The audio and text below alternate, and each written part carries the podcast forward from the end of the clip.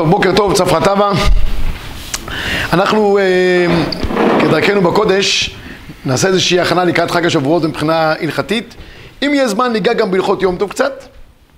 הכל תלוי בזמן שיש לפנינו. אבל כן הייתי רוצה לעסוק קצת בענייני חג השבועות, במנהגים שנוהגים. אנחנו כל שנה עושים את זה כמעט כאנשי, מצוות אנשים מלומדה, אז נראה את הדברים קצת אה, בפנים. דבר ראשון, אני רוצה לומר שהיום, ב' סיוון, יום המסוגל, יום המאוד מיוחד. זה נקרא בלשון של הספרים הקדושים, יום המיוחס. למה? כי היום הקדוש ברוך הוא אמר לעם ישראל, ואתם תהיו לי ממלכת כהנים וגוי קדוש. היום הזה. והיום כגרים, מכאן ואילך אנחנו מתחילים שלושת ימי הגבלה, אחרי זה חג השבועות הבא עלינו לטובה, אחרי זה יש לנו את התשלומים של הקורבנות, נמצאנו למדים שאנחנו אומרים תחנון מראש חודש סיוון עד י"ב בו. אמנם הרמ"א כתב עד ח', אבל הספרדים נהגו עד י"ב, ובזה האשכנזים גם אה, מתגיירים ועושים כמצוות... אה, זה, תחנון תמיד אנשים אומרים פחות. אז ניגע בכמה דברים שהרמ"א מזכיר במנהגי חג השבועות, נרחיב בהם קצת.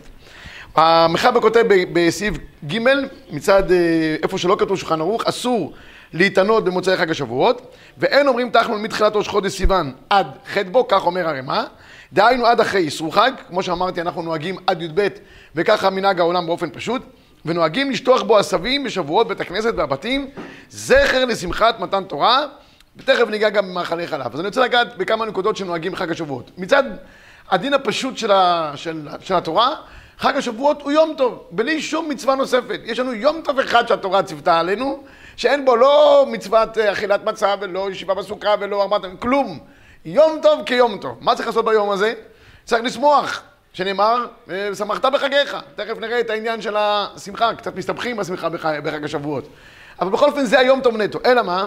באו והוסיפו לו כמה עניינים. העניין המרכזי שהוסיפו לו, שלא מוזכר פה בפוסקים, לא מוזכר לא במחבר ולא ברימה, זה לא לישון בליל חג השבועות. מה הטעם שלא ישנים בליל חג השבועות? הטעם הידוע לכולנו, כיוון שעם ישראל בליל מתן תורה הלך לישון, והיו צריכים להוציא אותם החוצה בכוח כדי שיבואו לעסוק בתורה, כדי שיבואו לקבל תורה, והתיקון, כך אומר הארי ז"ל, והתיקון לא, לאותה ישנוניות של עם ישראל בליל מתן תורה, במקום שיעמדו בחוץ עם בעוד יום ויצפו במלוא כוחם, ציפייה, כמו שכותב האור החיים הקדוש, שהיו צריכים לצפות כמשתוקקים לדבר הזה, במלוא השתוקקות. והם שם מתעצלים, אנחנו עושים תיקון וערים כל הלילה. אני אגיד מילה אחת לגבי לימוד תורה בלילה באופן כללי. חובה לעסוק בתורה ביום ובלילה. וזה שתי בחינות. יש אנשים שאם לומדים דף היומי ביום, הם כבר לא, מוע... לא מעיזים לפתוח ספר בלילה, כי מבחינתם הם כבר יצאו ידי חובה. אם ילמדו בלילה יעברו בל תויסיף. רבותיי, יש גדר של תלמוד תורה ביום, יש גדר של תלמוד תורה בלילה. ולא קרב זה לזה. גם אם אדם למד ביום, חובה עליו לעסוק בתורה בלילה. זה עניין מצד, מצד החיוב שבדבר. הרמב"ם כותב במפורש, חייב אדם לעסוק בתורה ביום, ולחזור בשנותיו בלילה. וזה שני בחינות שונות, לכן יש קריאת שמע, שהגמרא אומרת במסכת מנחות, שחרית וערבית, שנאמר והגית בו יומם ולילה. שתי בחינות שונות לגמרי. אז מכאן חובה על האדם לקבוע לו זמן לתלמוד תורה ביום, וחובה לקבוע לו זמן לתלמוד תורה גם בלילה. ומי שלמד דף היומי ביום, שיחזור עליו בלילה, או ילמד חוק ישראל בלילה, או הפוך, אני לא יודע מה, אבל חייב להיות קביעת עתים לתורה גם בלילה. זה מצד העניין של חובת תלמוד תורה. יש עוד עניין מיוחד, שכתוב שלא עברי לילה אלא לגרסה, שנאמר קומי רוני בלילה לראש השמורות. עיקר התלמוד תורה, כך כתוב בכל אופן, לא נברא הלילה אלא לגרסה, לשבת ללמוד. וכל הלומד תורה בלילה, אומר הרמב"ם, בהלכות תלמוד תורה, חוט של חסד משוך עליו ביום. ובית שנשמע בו דברי תורה בלילה, יש בו גם ברכה מיוחדת. יש עניין מיוחד של תלמוד תורה בלילה. פעם ראיתי בשם מוהר"ן מברסלב, שם רבנו, כמו שאומרים הציבור, שהוא כותב מה העניין דווקא בלילה, כי בלילה העולם כבר מבחינת חומרית הוא נרגע יותר. הדברים, ביום יש מאבק גדול. כל הדברים החומריים, והקודש נלחם בחומר בצורה הרבה יותר. בלילה אין, אין מאבק. כיוון שאין מאבק, הכוחות הרוחניים יותר קלים לתפוס אותם. הם יותר זמינים. כמה... התהפכו, התהפכו היוצרות. כן, בכלל הכל התהפך היום, זה עולם הפוך אני רואה. אבל, אבל אין ספק שהלילה יש בו יכולת מיוחדת של, של לימוד, ולכן כך היה פעם, כשהעולם היה נורמלי, ואנשים שהייתה חשיכה היו הולכים לישון, וקמים בחצות לילה, כדרכם של גדולים וטובים, ואגב, גם כשמהר"ם מברסלב כותב את צורת הלימוד, כך עושים בברסלב כמדומני. הם הולכים לישון בשעות הראשונות של הלילה, קמים כולם ב-12, ומ-12 מתחיל הסדר עד הבוקר, מתפללים נץ. ועל השעות האלה הן השעות הטובות ביותר ללמוד. העולם שקט, רגוע. כן. אז היום הוא היה אור, בלילה היה מאוד קשה. אי אפשר היה ללמוד. כן, אבל היו, היו כן מתי היו קמים? לראש השמורות, לקראת האשמורת. כן, לקראת השחר. היו קמים ולומדים, זה מה שתמיד אומר, חצות לילה קום להודות לך. מחצות ואילך, אגב, מבחינת הדינים גם, מבחינת הקבולה וכולי. זה בסתם לילות של השנה. בליל שבועות המנהג הוא לשבת וללמוד, נחלקו האם ללמוד ביחיד או ללמוד ברבים, מן הראוי, אומר השלה הקדוש, ללמוד ברבים. מה ללמוד זה גם דיון שלם בספרים, לא בפויסקים אני יכול להגיד, אבל בספרים. יש כאלה שאוחזים שצריך ללמוד ש"ס ופוסקים, זה, זה, זה הם חיינו ואורך ימינו, ש"ס ופוסקים גם בלילה הזה, לא נבדל מכל דבר אחר. אבל רבים וטובים, ככה החידה בראשם, כך גם כתב החתם סופר, ללמוד תיקון ליל חג שבועות. תיקון שיזו לנו האריזל וחבורתו, וכידוע העדות, יש עדות מדהימה על מה שהתגלה לבית, לבית יוסף וחבריו. מכירים את זה בליל, בליל חג השבועות. מכירים את זה, זה משהו ש... חייבים להכיר את זה. בליל חג השבועות, בית יוסף וחבריו ישבו ולמדו, עוד בספרד, חוץ לארץ. פתאום באמצע הלילה נשמע להם בת קול, והייתה מדברת איתם. דברים שקוראים אותם, זה התרוממות הרוח בצורה בלתי רגילה. איך שהשכינה תאבה לשמוע אותם, ושמחה בתורתם, וכולי, ואז הם גם אומרים להם לעלות לארץ ישראל, וללמוד שמה, וזה חוזר וחזר הכל ונשתנה עוד פעם, ודיבר עמנו. והיו חברים שלא זכו, נרדמו תוך כדי הכל. זאת אומרת שהם לא היו ראויים לשמוע את הקול הזה. יש עדות מדהימה ביותר, לא ידעתי שהציבור לא מכיר את זה, אני אביא את זה פעם אחת. זה דברים מרוממים מאוד, לשמוע איך שהבת קול מדברת עם, עם גדולי ישראל, ומדריכה אותם איך ללמוד, והנחת רוח שיש מהתלמוד תורה בלילה, דברים נשגבים ביותר. בכל אופן, אז רוב הציבור ככה, זה ראוי שהוא ילמד את התיקון. אלא מה? כאן צריכים להגיד את המחלוקת שהייתה בין המגיד מדובנה לבין הגאון מווינה. מה המחלוקת שהייתה ביניהם? הגאון מווינה היה לומד ש"ס ופוסקים. וה, וה, וה, וה, והמגיד מדובנה, שהוא היה המוכיח של הגר"א. אף אחד לא יכול להוכיח את הגר"א. מי יכול להוכיח את הגר"א? אבל המוסרניק היחיד שנותן מוסר לגר"א, הוא היה מוכן לקבל מהמגיד מדובנה. אז הוא היה בן בית אצלו. אז הוא היה עוסק בתיקון ללחג שבועות, כמנהג המקובלים. אז הוא אומר לגאון מווילנה, למה כבודו עוסק, ש"ס ופוסקים, וכל העולם עוסק בתיקון. אומר לו המגיד דובנה, אמשול לך משל למה הדבר דומה. אדם עובר ליד חנות, ובחנות יש הרבה מוצרים, שמים בחלון ראווה אה, דוגמית מכל דבר שיש בחנות. ואתה יודע שעל פי הדוגמית הזאת, מאחורה יש לו סטוקים. אם הוא שם נעל אחת כזאת, אתה יודע שמאחורי זה. הוא אומר ככה, אנחנו גם, אנחנו שנינו. אתה מלא ש"ס ופוסקים, המגיד מדובנה. אתה יכול בתיקון לשים דוגמית בחלון ראווה, קצת משנה, קצת גמרא, קצת... יודעים שמה... אני אין לי. הוא אומר, אין לי, אין לי כאלה סטוקים, אני צריך למלא אותם, הגר"א. אני ממילא, אני לא יכול לשים חלון ראווה וללמוד את התיקון. וזה המחלוקת שיש. בכל אופן, כתוב, כתוב, אה, ראיתי ברב עובדיה יוסף שהוא אומר, מן הראוי ללמוד את התיקון, מי שלומד ש"ס ופויסקים, נעבך יש לו על מי לסמוך. יש לו מי לסמוך, הוא לא, לא נקרא בבטל תרא, הוא לא זה, הוא בסדר, הוא גם בחור טוב. ואני חושב שהדבר הזה יתחלק. אני חושב שבזמן בחורי הישיבות, שהבחור הוא בחור ישיבה, שיעסוק בש"ס ופוסקים, זה הזמן שלו להתמלא כל דקה, כל שעה. תגידו לי, מה, לילה אחד? כן, לילה הזה הוא חסד אצטרופי, לעוד לילות אחרים, שבסוף יצא תלמיד חכם גדול. כבר הגיע לימי זקנה ושיבה, מגיע לבית הכנסת, הוא כבר אה, חצי זה, יושב שם עם הציבור, נותנים לו מזונות, קצת שתייה עם נאנה, שילמד תיקון עם כל החבורה, שיעשה תיקון לתיקון שהוא לא למד. אבל עכשיו שהוא מתגודל בתורה והוא, והוא בחור ואברך, שילמד ש"ס ופוסקים, ולא יעסוק בדברים אחרים. טוב, זה לגבי העניין של הלילה. עוד מילה אחת ברשותכם לגבי הלילה, עניין הלכתי. מי שנשאר ער כל הלילה, אז יש מחלוקת בין הספרדים לבין האשכנזים. מנהג הספרדים, שבבוקר אנחנו אומרים את כל ברכות השחר, כולל ברכות התורה, אחרי עלות השחר. מחכים שיגיע עלות השחר, ואז אומרים ברכות השחר וברכות התורה. ובזה אדם חייב שוב פעם לחזור ולברך. מנהג האשכנזים שמי שהיה ער כל הלילה, לא מברך בעצמו, מחפשים איזה ישנוני אחד, שישן איזה חצי שעה, מסכן, הוא תמיד צריך להיות הקורבן, שכל הציבור יודע שהוא ישן, כן, מי ישן? אז אה, הוא צריך לתרץ את זה בדרך כלל שהוא חייב לישון על פי, על פי, על פי הרופאים וכולי, שלא יהיה לו בושות. שמים אותו כמו גוי במרכז המסמידרש, והוא צריך להוציא את כל הציבור ידי חובה. בסדר? מי שישן יכול לברך בעצמו. חצי שעה, נגמר. אבל מי שלא ישן, באמת למד כל הלילה כמו אש, והיה ערני לגמרי, אז כולם נוטלים ידיים, נוטלים ידיים שחרית, לעולם אנחנו נוטלים ידיים שחרית, גם אם היינו ערים כל הלילה. מסיבות כאלה ואחרות הלכתיות, שאולי נעסוק בהן בעזרת השם, שנתחיל את הצורבה בשבוע הבא. אבל כולם נוטלים ידיים. מנהג הספרדים, שלגבי נטיית ידיים, לא מברכים. מי שלא ישן בבין כל הלילה, לא מברכים. גם ספרדים, גם אשכנזים. אבל לגבי עניין של ברכות שלך וברכות התורה, כאן התפצלו. האשכנזים לא מברכים, יוצאים ידי חובה על ידי אחר שהם שומעים ממנו, והספרדים מברכים בעצמם. גם ברכות השחר, גם ברכות התורה. אשכנזי יכול לצאת על ידי ספרדי? כן, כן, למה לא? העיקר שישמע, ספרדי הוא יהודי, כאילו, באופן עקרוני. אפשר לוותר על הישנונים, מה? מה?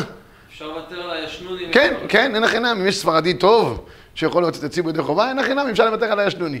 אבל בדרך כלל הספרדים לא מוציאים אה, את האחרים, לא מבזבזים את זה על האשכנזים, לא צוחק. אבל... אה,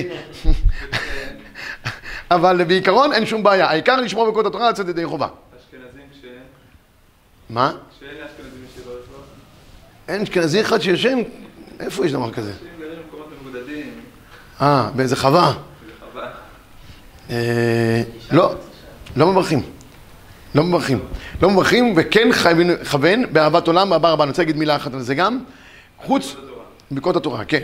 אני חייב להגיד עוד מילה אחת, אם יש מצב שאין, כמו שאתה אומר באיזה חווה שאוחזת בארץ ישראל, מקום מרוחק, אז באהבת עולם או באהבה רבה, שם מכוונים לצאת ידי חובות ברכות התורה, ובכלל, הפויסקים אומרים שבשבועות יש עניין מיוחד לכוון באופן מיוחד, באהבה רבה או באהבת עולם, כי זה היום, זה, היום- זה יום הקטגרים, ואם אדם מכוון ביום הזה ללמוד וללמד, לשמור ולעשות, להבין לכל דברי תלמוד תורתך באהבה, הוא יזכה לזה. למה? כי כל אדם יש לו כביכול יום הדין של תלמוד תורה בחג השבועות.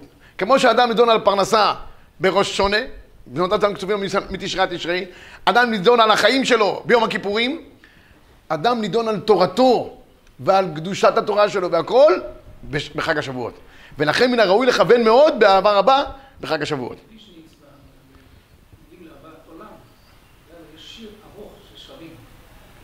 והער איננו. לא, לא, כל אהבת עולם אהבתנו. אה, את הכל שרים? שרים, יש שיר... אה, איפה, איפה זה, איפה זה הרב? איפה? יש מקום כזה? ויז'ניץ, ויז'ניץ, אה, לא שמעתי, לא שמעתי. אה, אז הנה, ויז'ניץ יודעים את הסגולה הזאתי. אשריהם, אשריהם.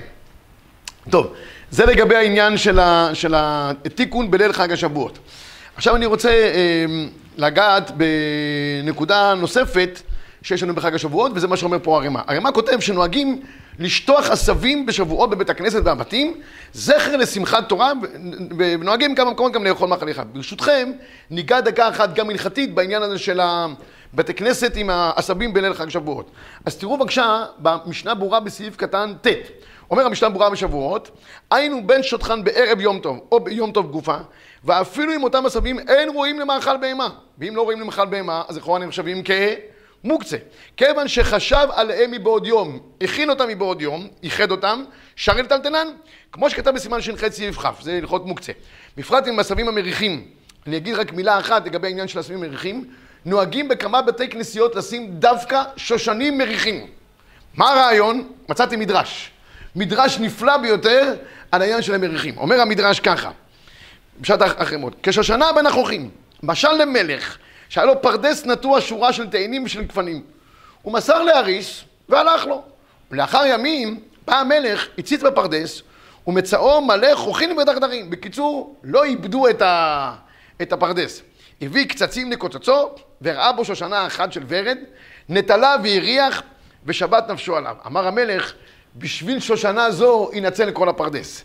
כך העולם כולו לא נברא אלא בשביל התורה.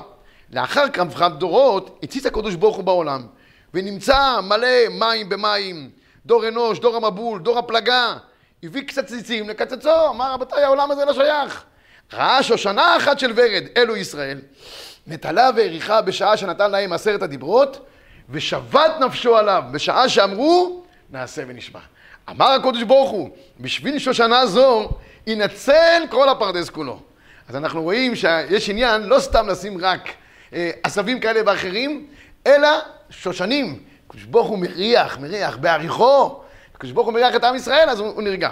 ואז למה דווקא באמת שמים את ה... יש כאלה שנוהגים לא לשים דווקא שושנים, כל מיני עשבים, כי בהר סיני כתוב במשוך היובל, המה יעלו בהר, רק הצאן והבקר לא יראו אל מול ההר ההוא. זאת אומרת שהיה שם מקום, אז כדי להזכיר לנו את הר סיני, את המיימד, אנחנו שמים את העשבים האלה. זה היסוד למנהג הזה של ה... שזה מקום יראה? של מקום מרעה. זה היה מקום מרעה, עניין של הר סיני. ויש עוד מקור אחד שמצאתי, באלשיך הקדוש. הוא כותב שהביאה שם לאה לר- לרחל את הדודאים בעבור יעקב, כתוב ויהי בימי קציר חיטים, ותצא לאה לקראתו וכולי, זה היה ליל חג השבועות, ליל מתן תורה. מי יצא מאותו לילה? יששכר. יששכר, דרך חמור יושב בינתיים, תורה, נכון? אז כיוון שהיא הביאה קציר חיטים, דודאים, נהגו לזכר אותו לילה, בו' בסיוון, שיעקב היה עם לאה ויצא יששכר, לשים עשבים בהר. פילה פלואים, האנשך הקדוש. טוב, נמשיך עוד נקודה אחת. נוהגים לאכול מאכלי חלב אומר הרמ"א, בהמשך דבריו זה גם שייך לעמוד הבא כבר, נוהגים בכמה מקומות לאכול מאכלי חלב ביום ראשון של חג השבועות, ונראה לי הטעם שהוא כמו השני תבשילין שלוקחים בליל פסח, זכר לפסח וזכר לחגיגה. כן אוכלים מאכלי חלב, ואחר כך מאכלי בשר. וצריכים להביא איתם גם שתי לחם על השולחן, שוב במקום המזבח, ויש בזה זיכרון לשתי הלחם שהיו מקריבים ביום, ביום, ביום הביקורים. אז בואו נראה כמה דברים שאומר פה הרמ"א. אחד, נוהגים לאכול מאכלי חלב בחג השבועות. תמיד אני נוהג לספר שהיה מאיר שפירא מלובלין הלך להתארח אצל איזה יהודי אמריקאי באמריקה, וכל יום אחרי מאיריב, בימי הספירה הוא הלך להתארח אצלו, כל יום אחרי המאיריב הוא היה מביא לו כמה עוגיות עוגיות גבינה. שואל אותו רמי שפירא, מה, מה העניין העוגיות? הוא אומר, תראה, כיוון שבחג השבועות נוהגים לאכול מאכלי חלב וסופרים לחג השבועות, אז אני נוהג כל יום לאכול כבר כהכנה כמה עוגיות גבינה לקראת חג השבועות. אומר לו רמי שפירא, ואם לילה אחד שכחת לאכול? אומר, אז למחרת אני אוכל בלי ברכה. כמו, כמו הספירה, כמו הספירה. אז זה, זה, זה המנהג. מה, מה העניין של, ה, של המנהג? אז יש, יש ככה, כמה, כמה, כמה עניינים בדבר הזה. ראשית, יש כאלה שאוכלים, אנחנו נוהגים לאכול גם דבש וגם חלב ביחד, שנאמר דבש וחלב תחת לשונך. זה ה... ואומר פה המשנה ברורה למטה, בכמה מקומות שלא מתענים תענית חלום, סעיף קטן י"ב, מאכלי חלב, עיין מגן אברהם, ואני שמעתי עוד בשם גדול אחד שאמר טעם נכון, כי בעת שעמדו על הר סיני וקיבלו התורה, כי בעשרת הדיברות נתגלה עליהם על ידי זה כל חלקי התורה, כמו שכתב רב סעדיה גאון, עשרת הדיברות כולה כל התורה, ירדו מן ההר לביתם, לא מצאו מה לאכול, תכף כי מאכלי חלב. אומר רבי שני ברור, הם ירדו מהר סיני, יצאו לאכול, סעודת יום טוב. אין מה לאכול. אז למה? כי לבשר צריך הכנה רבה. לשחוט בסכין, בדוק אשר ציווה השם, נקר חוטי החלב והדם, להדיח, למלוך, לבשל בכלים חדשים, כי הכלים אשר היה להם מקודם, שהם בישלו מהם באותו מעת לעת, נאסרו עליהם, הם היו, כל הכלים היו טריפה.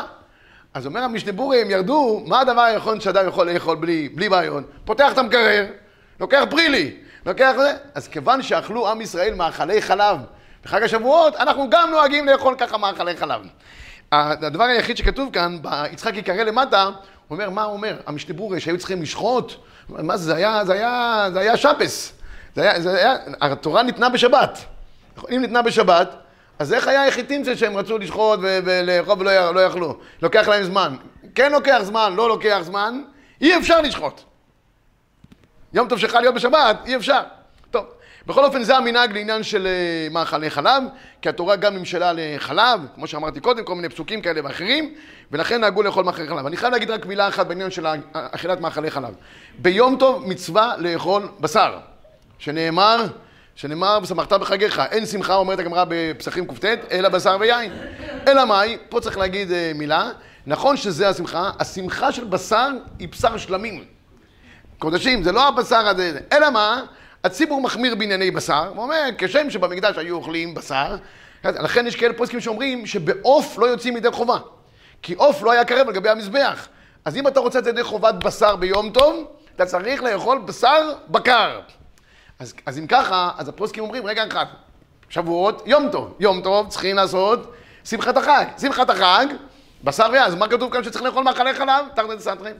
אז יש כאלה שטוענים שבליל יום טוב אין בכלל מצוות אכילת בשר, ולכן העניין של מאכלי חלב דווקא בלילה. והרבה נוהגים ככה. ביום עצמו, שזה השמחה עצמה, אוכלים בשר, בסעודת יום טוב. כי בסך הכל ביום טוב יש לנו רק שני סעודות בלבד, אין סעודה שלישית. פעמיים אדם צריך לאכול פת ביום טוב. בלילה וביום. בלילה עושים סעודה חלבית, כי אין, אין, אין בשר בלילה, מבחינת המזבח, מבחינת הקורבן, ועיקר העניין של הקורבן מתי היה נאכל? ביום, וביום צריך לעשות צורה. יש כאלה שאמרו, מה פתאום, שני הסעודות צריכות להיות בשר. למה? יום טוב. אלא מאי, פה בישיבה, עושים סעודת לילה חלבית, לא? כן, ככה ברוב הרבה מקומות במשפחות עושים לילה חלבית. לאור מה שאמרתי עכשיו, אבל מי שאוכל שני סעודות בשריות גם יצא, אלא כתוב שיעשה קידוש. מן הדין שיעשה קידוש חלבי. כן, ככה הרב נוהג. לא, לא, לא. העניין הוא, רק אני אגיד לכם דבר אחד לגבי הלילה. אני מביא גמרא אחרת, שבלילה לאכול מאכלי חלב זה קצת בעייתי, כי אנחנו רוצים להישאר ערים כל הלילה. והחלב מביא לידי שינה. ככה, ככה מבואר בגמרא מסכת יומא, מי שלומד דף היומי רואה את זה גם, כהן גדול, לא היו מאכילים אותו בערב יום הכיפורים מאכלי חלב, כי החלב מביא כל מיני עניינים, מביא שינה, ואם מביא שינה, לכהן גדול זה יכול להיות עם כל מיני תקלות כאלה ואחרות שלא יכול לעבוד עבודה. אז אדם אוכל בלילה מאכלי חלב, וזה סגולה גדולה שיוכל להגיד אחרי זה ברכות השחר, לפחות לאשכנזים. כן, הספרדים לא נוהגים, נוהגים אוכלים בשר בלילה, אוכלים בשר ביום, חלבים יוצאים ידי חובה עם קריאת הפסוקים של דבש וחלב תחת לשונך. אבל, אבל לא מעבר לזה.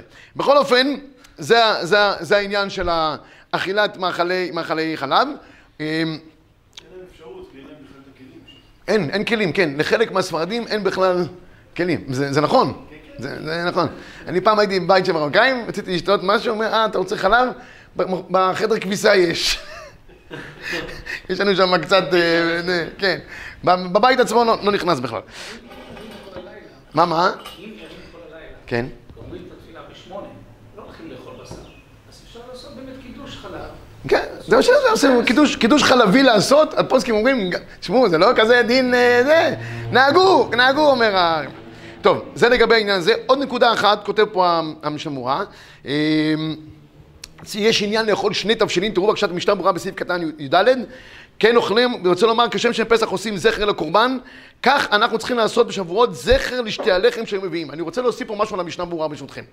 אומר המשנה ברורה, הרמ"א מנהג לאכול מאכלי חלב, מנהג לאכול דבש, אה, ומנהג לעשות שתי לחם. למה? כנגד שתי הלחם שהיו מביאים אותם בחג השבועות. איזה שתי לחם היו מביאים בחג השבועות? אנחנו התחלנו את קורבן העומר משעורים, מאכל בהמה. אדם עלה והתעלה כל ימי הספירה, נהפך מ, סליחה על הביטוי, מבהמה לבן אדם, נברא אדם. מה אוכל האדם? חיטים. לכן היו מביאים שתי לחם מחיטים.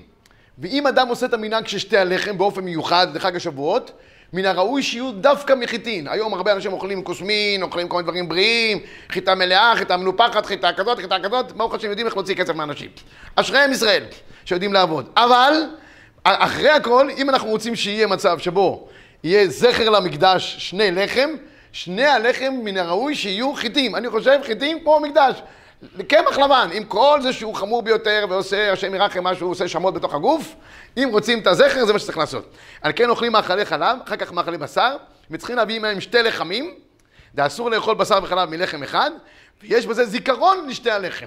אז לפי המשנה ברורה, אוכלים קודם כל חלבי, עושים הפסק, קינוח והדחה, כמו שאנחנו עושים כל פעם בין חלבי לבשרי, ולאחר מכן אוכלים מאכלי בשר, ואז יוצא גם פינה פלואים, שלכאורה אנחנו אוכלים שני תבשילים כנגד שני הקורבנות. כמו שאנחנו עושים בפסח זכר לקורבן פסח, זכר לקורבן חגיגה, גם בליל שבועות עושים זכר לשני הדברים.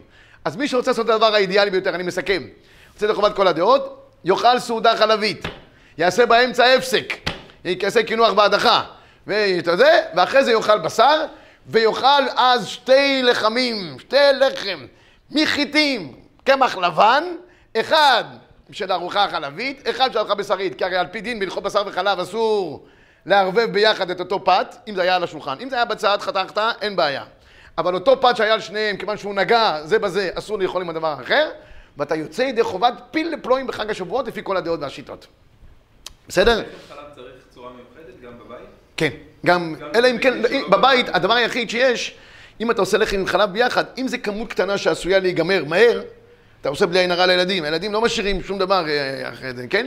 אז, אז, אז אין, אין, אין צורך. אבל אם זה דבר שעשוי להישאר או בהקפאה, צריכים לעשות סימן, ודאי. בסדר?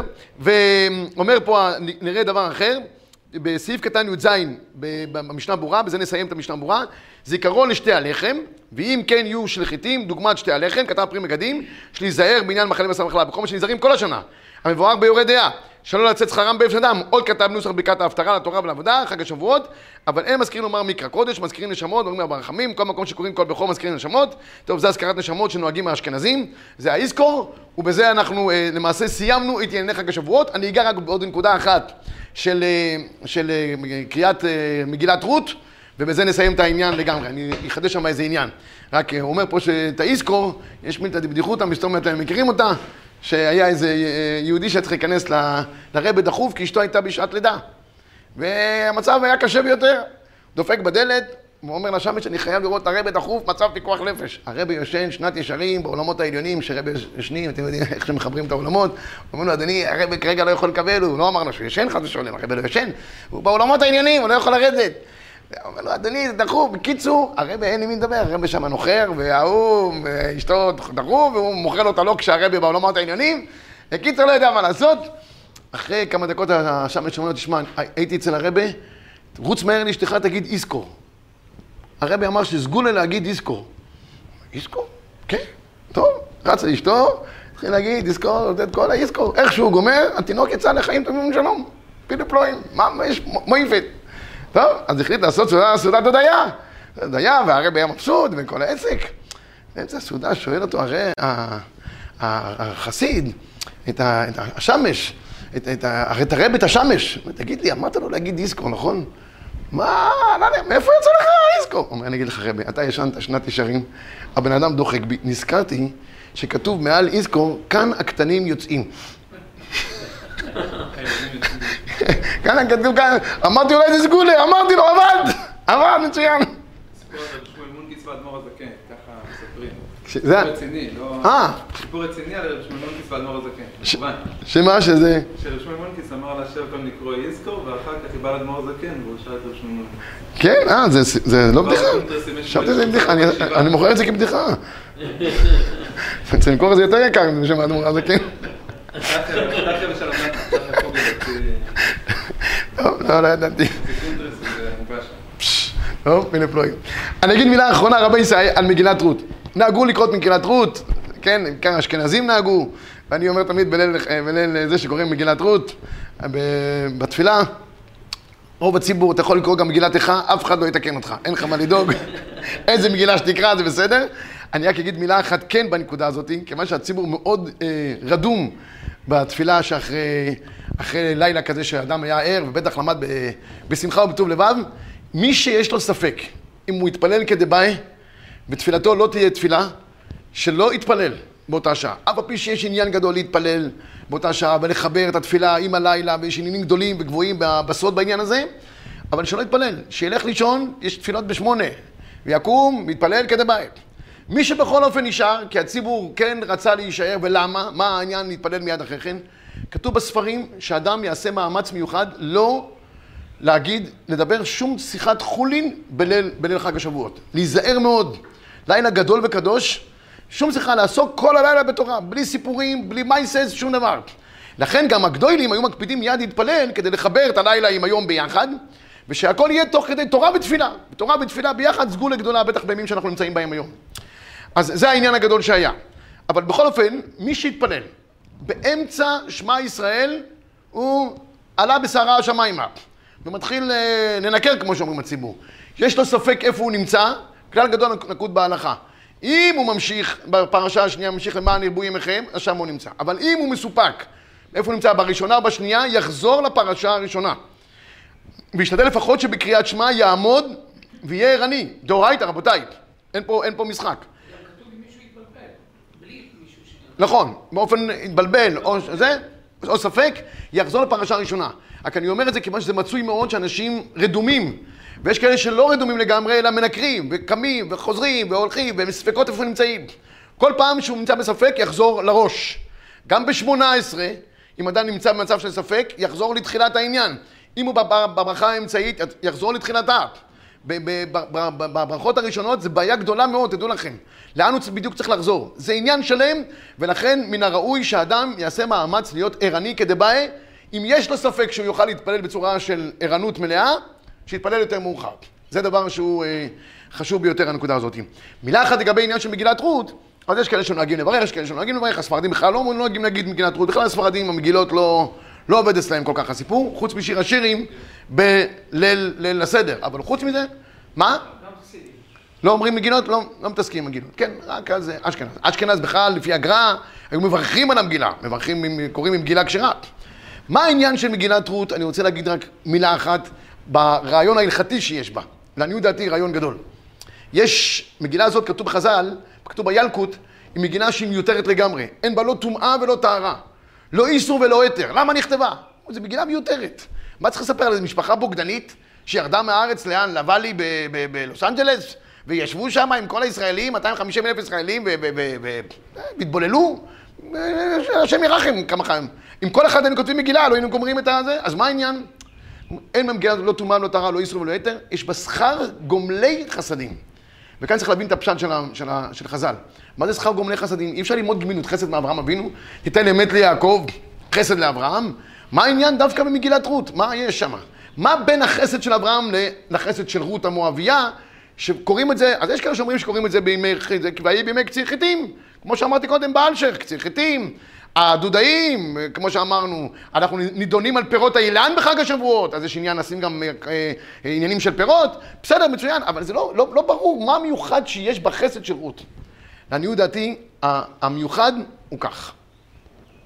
רות, שעשתה חסד עם נעמי, היא לא עשתה סתם צדקה בעלמא, היא עשתה גמילות חסדים.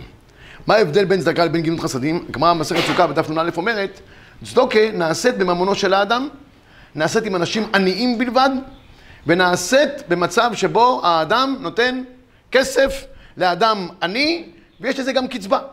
אדם נותן שיעור מסוים כמה אדם צריך לתת, יש הלכות צדוקה, כמה שהוא צריך, כזה, כסכור של גם אליו וכולי.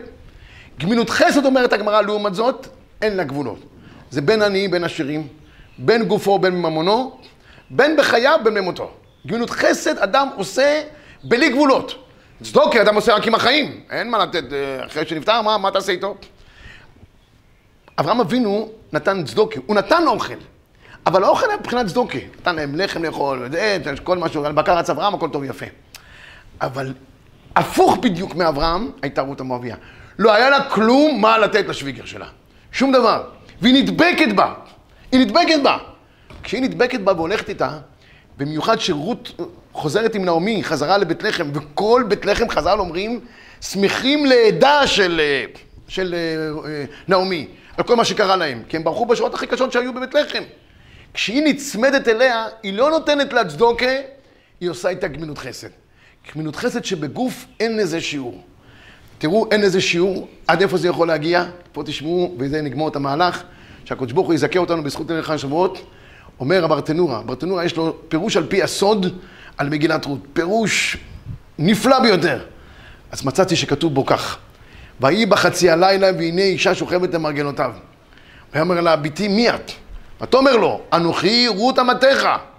אומר לה, ידעתי את חסדיך הראשון וחסדיך האחרון, אנוכי הגואל. אומר הברטנורה. בועז הוא דמות לקדוש ברוך הוא שיוצא אל הגורן אל הגלות. ורוצה להחזיר את עם ישראל חזרה הביתה. ולכן זה בלילה. ויהי בחצי הלילה שם קוד לגאולתם של ישראל. שנאמר, ויהי בחצי הלילה והשם יכה כל בכור. אצל שמשון כתוב, ויהי בחצי הלילה. אצל אברהם כתוב, ויחלק עליהם לילה. הכל נעשה בחצי הלילה. למה חצי? טוב, זה עוד מהלך, לא ניגע בו כרגע. והנה כנסת ישראל שוכבת למרגלותיו בגורן. אומר לה, ביתי מי את? אני לא מכיר אותך. אה, בגלות השתשנו לגמרי, אנחנו לא... אנוכי רות, אני כנסת ישראל.